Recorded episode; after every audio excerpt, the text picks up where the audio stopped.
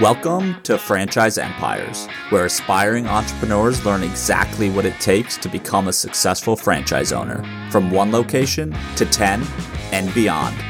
I'm the Wolf of Franchises. All right, Wolfpack, we have another mailbag episode. If you missed the first one, uh, check it out. I got some good feedback on it. As a reminder, this is meant to be me crowdsourcing questions from you all via my newsletter, via Twitter, or via my website if you want to fill out a form there. And I compile the list. So I try to answer as many as I can. I do like five minutes of preparation where I order the questions based on ones that either haven't been answered yet or by the ones that would provide the most value, hopefully, to you guys as the audience. Other than that, though, I answered all off the cuff. So I did it again in this mailbag episode. And yeah, I answer questions from the lowest cost franchise that can generate 100K a year in EBITDA to what franchises would I buy into today if I could? What franchises do I think have the best value proposition for someone with a W 2? You know, what are my favorite pet related franchises right now? And so on. So, a lot of good questions, as well as uh, someone asked, what are the biggest red flags in the franchise space? So, I go through that as well at the end. A lot of great questions, guys. Hope you enjoy. We'll be back again with this in a month. Enjoy. The Wolf of Franchises is the CEO of Wolfpack Franchising, as well as a creator at Workweek Media. All opinions expressed by the Wolf and podcast guests are solely their own opinions and do not reflect the opinion of Wolfpack Franchising or Workweek. This podcast is for informational purposes only and should not be relied upon as a basis for investment decisions. The Wolf, Workweek, and Wolfpack Franchising may maintain positions in the franchises discussed on this podcast. Crushing your dinner rush is table stakes. You need the HR and payroll solution that keeps you and your staff prepped for tomorrow. Paylocity helps HR focus on your employees by making recruitment smarter and onboarding faster. Visit paylocity.com slash restaurants. All right, let's get into it, folks. I'll start with the first question. Cheapest franchise that can generate 100K a year in EBITDA. So I don't love the word cheap. Look, every franchise is an investment. I don't think there's going to be any get rich quick scheme ever in the franchise world, at least from the franchisee side. You know, if you want to make a good return, you usually have to invest something up front. That said, I will say that my pick for this question would be Home Clean Heroes. So, not the sexiest brand. It's part of the Buzz Franchise Brands platform. Super great team there. I've worked with them on some campaigns and really have gotten to know their team. And they have a very responsible approach to franchising. They have multiple brands that they've worked with. And Home Clean Heroes is a residential cleaning franchise. So a business that's not going anywhere anytime soon. And the investment midpoint is roughly $95,000. And their corporate territory, which has, or sorry, their corporate outlet, which has two territories, does about 270K in net cash flow. So right there, you know, we're seeing a 3x return from the investment midpoint. And, you know, of course, it takes time to ramp to that. And it is multiple territories. So it's actually two franchise fees. But uh, overall, right, I think in general, if you want to look at, you know, the lower cost franchises that can generate that kind of cash flow, home services and non brick and mortar franchises are going to be the way to go. And so the next question that I'm answering that comes from uh, Cole Simpson on Twitter. He's a good follow. He's always posting stuff if you want to check it out. It's what franchises do you think have the best value proposition for someone trying to make the jump from W 2 to entrepreneurship right now? And for that question, you know, it kind of goes hand in hand with my previous answer, which is home service brands are certainly more attractive right now, especially for someone, right, trying to make that jump. Where, look, brick and mortar businesses are definitely going through some pain right now. Construction costs are increasing, real estate costs are increasing, labor, often, especially restaurant owners, have really been squeezed on the cost of their labor. It is truly a battle out there right now. And they require now even heftier investments. So if you're jumping from a W 2, you know, your goal should be to, you know, it depends on the situation. Maybe you've absolutely crushed it as an investment banker or a lawyer and you have, you know, a mountain of cash that you can spend and it doesn't really affect your lifestyle. But uh, assuming you're not in that range, then you want to replace your income as fast as possible. And if you don't have a brick and mortar investment to make and you can build up, again, a territory based business, whether it's gutter cleaning, lawn mowing, residential cleaning, as I said before, uh, you know, there's tons of options. And, and I'll self plug here. You should go to crockett.com if you just want to view, you know, the 2,500 plus franchises we have on the website and download their FDDs. You know, get quick high level data points on them. It's a really great resource. That's why we built it so that you can easily find quick data points on franchises. You know, so home services though, they're going to offer you that best opportunity to make a lower investment and replace that cash flow as quick as possible. And then from there, right, if you want to take bigger bets, perhaps you move into a brick and mortar franchise. But day one, you're jumping out of a W 2 and you know maybe you have a family and other expenses to account for.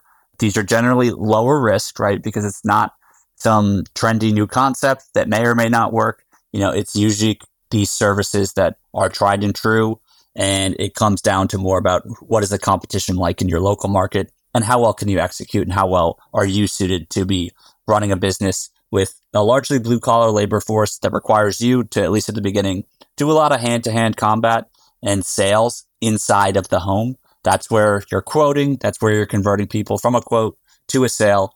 It's not glamorous, but they can be massive businesses. And, you know, another franchise called Rolling Suds. It's newer. The CEO, Aaron Harper, partnered with an existing power washing fran- or power washing business that wasn't franchising. Aaron brings that franchising experience and that corporate territory does about 800,000 in profit per year. It's been around for multiple decades, so don't expect to ever get there overnight.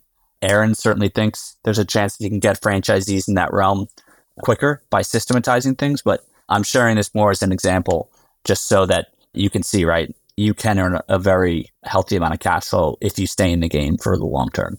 So, moving on to the next question. It's also from Cole. It's if you could buy into any franchise, what would it be? I'm going to keep this one close to the chest, so I will acknowledge the question. I appreciate the question. Uh, I'm not going to answer it for a few reasons. One, uh, I don't want to set off an accidental buying frenzy, which I've done before. You have promoted, by promote, I mean just organically talking about franchises on Twitter or in my newsletter, which, you know, I started this newsletter and Twitter account back in July of 2021 just by talking about franchises that I thought were interesting. And as I've continued to do that, the followers and subscribers have grown quite a bit.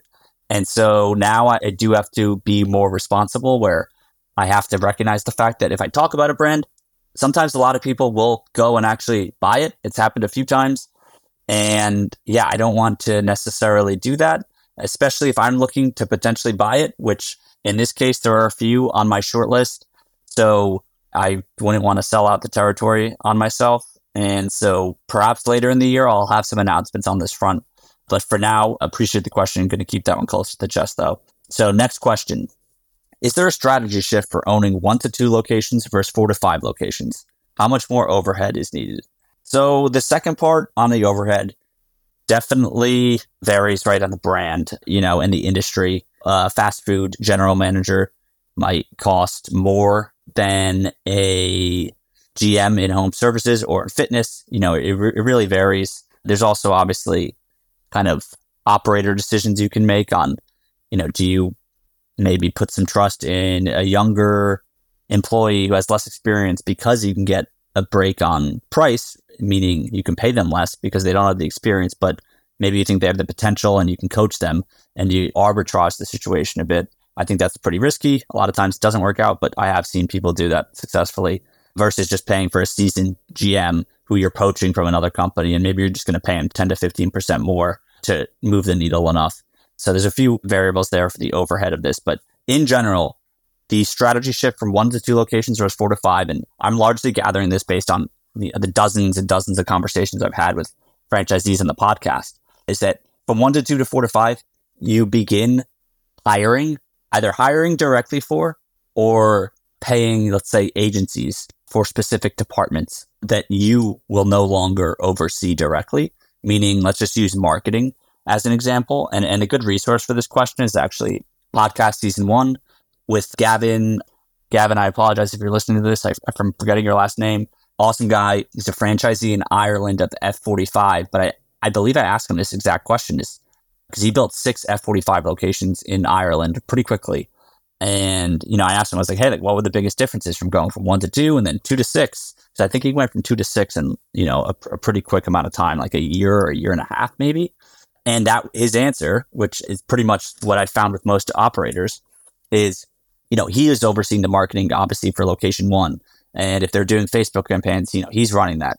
And it's him and maybe one other employee kind of helping him with that.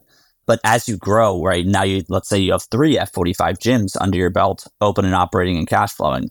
You know, it's triple the marketing work, but now you have the cash flow where you don't necessarily, you know, as those locations grow, the responsibilities of the operator grows and the task list and to-do list is a lot bigger. So Gavin found it very helpful where he could now afford an agency and, you know, most agencies probably cost 5k a month or, you know, so some retainer. It, it completely varies based on the amount of spend, ad spend that they're going to be doing, and a lot of other factors. But let's just pretend that it's a smaller operation. You only have to pay 45K a month retainer for this marketing agency, and they're going to do the creative and run all the campaigns for you to drive customers to your stores or to get email list signups, which then, you know, you send them some special offer.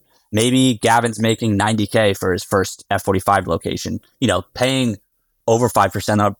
Well, I shouldn't do, uh, I have a rule, no public math breaking it here, but let's just pretend like 5K is about 7% of the 90K in profit that he's making on location number one. You know, that is not justifiable expense. That's too much of marketing because we're not even accounting for the marketing fee that the franchisor is probably charging them and, you know, any other marketing costs that may have already been built into the business. So at three locations though, now all of a sudden you're dedicating that fee towards 90,000 times three, hopefully. And you just have a lot more economics to support driving, driving that cost. And so that's just one example, right? With marketing for your locations. And you can apply that to other departments, right? Maybe you hire a recruiting firm to help you with getting employees across your locations versus you doing all the interviews, setting up all the outreach on Glassdoor or any of these other, you know, sites where you're posting jobs. So generally that's the shift is you really have to start outsourcing or hiring for those broader roles that become more meaningful, right? As you go from just one business location to all of a sudden a growing organization. Great question there, too. Next, I thought this question was interesting. Are American fast food franchises oversaturated? How would one start their own chain of franchises and stand out? So, it's funny. Are they oversaturated? I mean, this is America. I don't know if we're ever going to be oversaturated with fast food franchises. Is it crowded? Absolutely. There are dozens and dozens or hundreds of fast food brands. But who am I to say that there isn't room for more? I just think, you know, we love to eat in this country, and I don't think that's that's changing anytime soon. Certainly, right? People are becoming more health conscious, but you look at the average unit volumes of fast food, especially the winners, a lot of them are going up. There's always winners and losers in this industry. You know, Burger King is currently experiencing pain and they're trying to do their whole reclaim the flame campaign. So there's ups and downs within the ecosystem, but you know, overall, I, I still think there's room for more fast food brands. I think you definitely need to do a lot more work today to stand out, right? Like, I don't think you know, you can just start a restaurant with the same menu as Burger King, Wendy's, McDonald's, Carl's Jr., and, uh, you know, Whataburger and all these different restaurants and just expect that customers will walk in. You definitely need to think very intentionally about differentiation. I think a few ways you can do that is you can index your business and your restaurant concept around product. So let's say like the Raising Cane's approach, where, you know, the founder, Todd Graves, got a lot of grief for this when he was starting the business that where if for those who don't know, Raising Cane's one of the top average unit volumes of any fast food restaurant in the country. I believe it's four and a half to five million per restaurant, possibly more. Don't quote me again. I like answering these questions uh, on the cuff, off the cuff. That is, it's more fun this way. But they have only five menu items. All of them are you know chicken fingers and French fries, and the only other one that isn't, you know, they have a three a three pack. You can buy six chicken tenders. I think you can buy like a twelve piece chicken tender meal for which would be I hope for multiple people and then they have like a chicken tender sandwich. So everything's just their chicken fingers. And Todd Graves got a lot of crap because they said, you know, oh, you're only going to build a restaurant on one single product.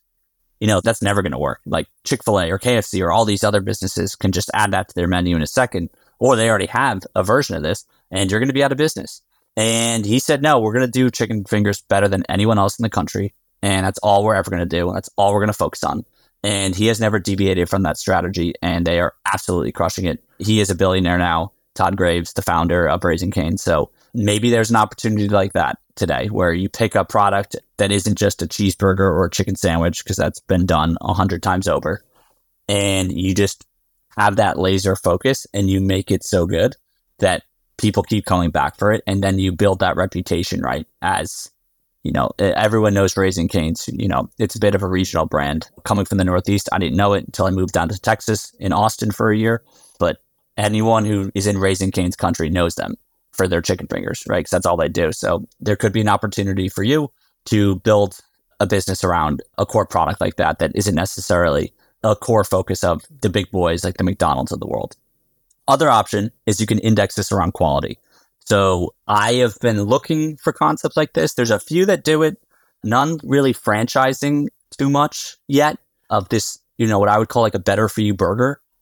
You know, look, people are eating a lot of fast food, but at the same time, it's no secret of how unhealthy this food is for you. I had a great conversation on the podcast with Jesse of Swizzlers, which is a not a franchise, but he has multiple locations of that Bit Burger business in Washington D.C and he is trying to disrupt it and doing a great job. However, through Swizzlers, he found another opportunity to build kind of a direct to consumer slash CPG brand within uh, French fries. So it's called Spuds. So he's kind of gone off on a different path, but I think what he was doing with Swizzlers was phenomenal. And if he ever does come back to try to maybe franchise it, I think there's a lot of opportunity there. But to just build a healthier burger, right? He, you know, Swizzler's messaging was never, Hey, I'm going to come out and be the best burger or, you know, we're a healthy burger. You know, it, their marketing is honest and saying, Hey, it's a cheeseburger. You know, if you want to be healthy, you can eat a salad, but this cheeseburger doesn't have dozens of chemicals that, you know, McDonald's and Burger King and all these other fast food companies put into it. You know, and just for context, you know, there's an ingredient in the buns of McDonald's that it's actually illegal to use this chemical in California and it's illegal in all of Europe. So there are definitely some really, really, really bad preservatives being put into this food. And just, yeah, a healthier, leaner burger concept, I think could do very well. There are some plant based versions of this. I don't necessarily think, you know, I've changed my opinion on that. I don't know if an all plant based menu is needed. I think, you know, there's a lot of people who want to eat meat, you know, especially not everyone wants to eat the lab grown meat you know, now there's almost like news reports coming out of and speculation of, well, like, you know, what are the long term effects of the lab grown meat? So I'm not as bullish on that. I think it's still a good alternative. Again, you know, look, I'm not a nutritionist, not a doctor, so please don't take this as, you know, nutritional advice. But I'm just kind of regurgitating what I've seen from the media as well as, you know, feedback from operators and even customers in this space. Like, you know, I don't think of an all plant based food burger franchise is going to scale to hundreds or thousands of locations. I do think just, hey, a healthier, or let's call it less toxic, far less toxic fast food franchise could absolutely crush if you get the branding right, the menu right, and all those other aspects. So, long answer, but love the question. Crushing your dinner rush is table stakes. You need the HR and payroll solution that keeps you and your staff prepped for tomorrow. Paylocity for restaurants and hospitality helps HR focus on your employees by making recruitment smarter and onboarding faster. Plus, tools to train and engage staff whenever and wherever they work. Focus on what you do best. Go to paylocity.com slash restaurants. Next question. What are some pet related franchises you're excited about in 2024? Really, really good question. So, look, the pet space is, I used to work directly in it. I worked with a pet franchise that we grew, or at least we awarded 100 plus franchise units. The team there has hit, unfortunately, a lot of roadblocks uh, on the franchisor side. However, I would say, for one, I just took my family's dog to Canine Resorts, which this is a much higher investment franchise. It's 1.8 million to 2.4 million. The revenue is about 1.9 million in the FDD with a profit around 575K. Super phenomenal operation, the one we went to in New Jersey. Really clean, beautiful building. I mean, it's called Canine Resorts for a reason. It's basically like a five star hotel for your dog or cat. I believe they do cats. I could be making that up. But it was just really amazing. And not to throw shade, but we went to a Camp Bow Wow in New Jersey and it smelled horrible. Yeah, our dog came back very off, let's say, and he ended up having some medical issues after the visit, which, you know, could have just been bad luck. So I'm not saying it was this location's fault, but the whole experience, right, from just the where the location was, the quality of the interior and the exterior, and again, eh, a very, you know, gross scent, not a clean building at all and just you know rubbed us all the wrong way. And I'm comparing that to now Canine Resorts, where he's been our dog Chief has been three times. Just a much much better experience, and you know from the cleanliness of the floor and the painting. You know, these are all aspects that just make you feel better about leaving your pet for multiple days when you're on vacation or away for a weekend. So, and I, of course, just had to check out the FDD and I was very impressed by the numbers. Again, bigger bigger expense to build, so that's not for everyone. It's only for the higher net worth individuals. But to me, they're operating a space where not many dog daycare brands are, are building, you know, businesses of that scale and that quality. So I think it's a really, really interesting concept. I'll add to that though, Scenthound is phenomenal. They've been growing a lot. They've got multiple hundreds of locations sold. So, you know, the core markets may be sold out depending on where you live, but really, really awesome concept in the pet wellness space. They do dog care and grooming services, but the founder, Tim Vogel, was on the podcast. I highly uh, recommend you just searching for that episode on Spotify or wherever you listen to podcasts. Uh, again, it's Tim Vogel of Scenthound. You can learn all about the concept. Their numbers are, are solid, but I just think it's a concept that's set up for longevity. And Tim's got a really interesting viewpoint and long term perspective on what pet owners care about. And he's very much building Scenthound and all their franchisees to be able to capitalize on that, you know, and basically be the ultimate wellness stop for a pet owner who, you know, dog dog owners and cat owners really, really care about their pets more, you know, today than perhaps in the past. And it's treated as a member of the family. So I'd say Canine Resorts, Scenthound, and then another dog daycare brand, Houndstown, I thought is also pretty interesting. Pretty solid numbers in the FDD. However, again, with any franchise, I will be a broken record. Speak to the franchisees. Don't listen to me. Don't listen to a broker. Don't listen to anyone else. You know, for the most important opinions, franchisees are who you should be going to. And, you know, they've already made the investment. They are the ones who will tell you how it is. Speak to as many of them as you can. And you should be able to really validate whatever it is you're hearing from the franchisor team and reading in the FDD. Okay, quick one how frequent do operators also own their real estate? Anecdotally, I don't really have data on this, but just from my conversations, not many. Uh, you know, it's rare for me to find franchisees that actually own their real estate. Real estate's already purchased by some real estate conglomerate. And so, yeah, you're at the mercy of the landlord in a lot of the prime markets, you know, any big city and any of the suburbs surrounding the cities. I have met people who are not, you know, in tier two, three, or four markets that have been able to buy their real estate. And of course, if you can, no brainer, go do it you know, it it's uh, makes your portfolio a lot more attractive over the long term. But yeah, it's a more often than not, most people are leasing the space. So the next question, what are the key operational attributes needed to make a concept a good franchise contender? Any case studies on success or failure converting from company owned to franchise model? So I'd say, honestly, I don't, I don't want to, you know, spend too much time on this. I believe I answered in the last mailbag episode, but if not, I definitely wrote a newsletter on this that answers it and covers it in much more depth than I ever could in this quick answer. So if you search, and I'm pulling it up right now, so it's September 25th, 2023. The title is Updated Criteria to Evaluate Emerging Franchises. You can access that on wolfoffranchises.com. Click newsletter and then scroll down to the newsletter, which the titles are, you know, dated. So you'll see the one from September 25th, 2023. That's the newsletter. I'm writing that for franchise buyers and franchisees looking to buy another franchise. But the, you know, it's two sides of the same coin here. So what I think franchise buyers should look for is also what I would recommend franchisors should be considering to make their concept a great business for franchisees to buy into. And yeah, so last question here. Uh, this is a good one. And this is coming, he's anonymous on Twitter, but this is coming from a current franchisee. He says, There is so much snake oil in this space. What are red flags? Really good question. I unfortunately agree with this take. I have a love hate relationship with this industry at times. There is a ton of snake oil and it's very frustrating.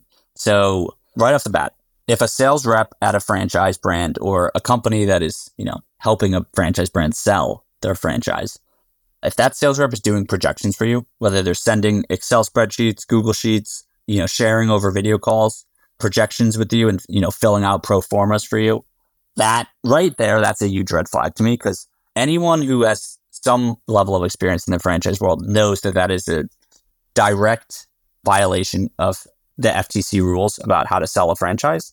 So if the group's doing that, they're either ignorant and they don't know anything about FTC complying with FTC law, or, and this is the more likely scenario, they do know and they just don't care. And why, you know, would they basically leave themselves liable to being sued pretty extensively in the unfortunate event if a franchisee performs really poorly and maybe they feel like they were misled? You know, franchise sales reps will do that because it just simply it increases their chances of closing a deal, getting commission for them and for the company that they work for. So that's why it happens. And there are some bigger organizations out there in the franchise world that this is this is a part of their sales process. And to me, it just shows a very short-sighted view on franchising where it's optimizing as much as possible for the sale of a franchise. And again, not optimizing for what actually matters and what makes this business model work, which is franchisees becoming profitable and being able to build businesses that last. That's how the royalty stream for a franchisor gets bigger and can survive and continue to grow. So right off the bat, projections are a big red flag to me.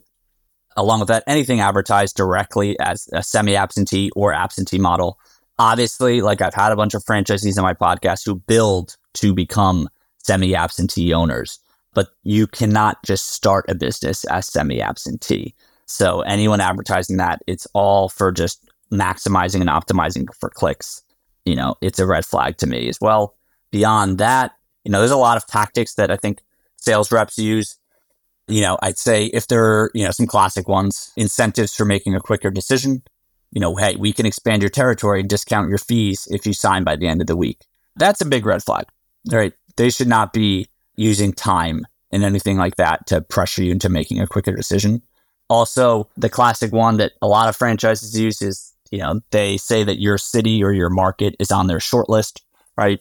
for a desired territory, you know, a line like, hey, we're actively trying to open our concept in, you know, and then parentheses, it's your city, whatever that is. And they're just sending that to every single candidate. So most franchises, you know, 99% of them are not actually having some strategic growth plan where they're actively looking at specific markets. Like, yes, every brand wants to grow in New York, Chicago, LA, Dallas, you know, Austin, you know, name it. Think of any big city. Everyone wants to grow there.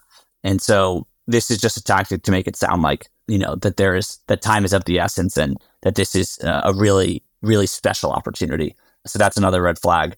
I'd also say if they're using someone else who's maybe interested in your territory while that can sometimes be true sometimes it's not. Sometimes it's just pure fluff made up out of thin air. But it can be true. There, there can absolutely be two candidates in the same market looking at a franchise. But it should never be used to apply pressure or affect your decision making so again, I just think franchisors that do this aren't being respectful of you, of the decision that that you're evaluating, making, and you know, especially the decision is not just a single decision; it, it affects you and your whole family. You know, the financial decision, but also the time investment, what you're going to be doing with with your life, frankly, for the next three to five to ten years if you buy a franchise. So something like that should never be used against you. I'd also say just general inability to answer questions directly, right? If you a- answer, ask a simple question and it's just, you know, a five minute response that doesn't, that leaves you scratching your head, I like to keep it pretty simple. If that's the result of a simple question, that's a red flag, you, you know, and try reframing it or asking it bluntly again and saying, Hey, I didn't really follow you on that. Can you just, you know, keep it a little shorter? Because you'd be surprised. A lot of sales reps are fantastic at using smoke and mirrors to confuse people. But I think for this, this isn't a software sale. This isn't a $50 vacuum sale. This is a multi six figure investment that really makes a difference in your life, one way or the other, hopefully for the better.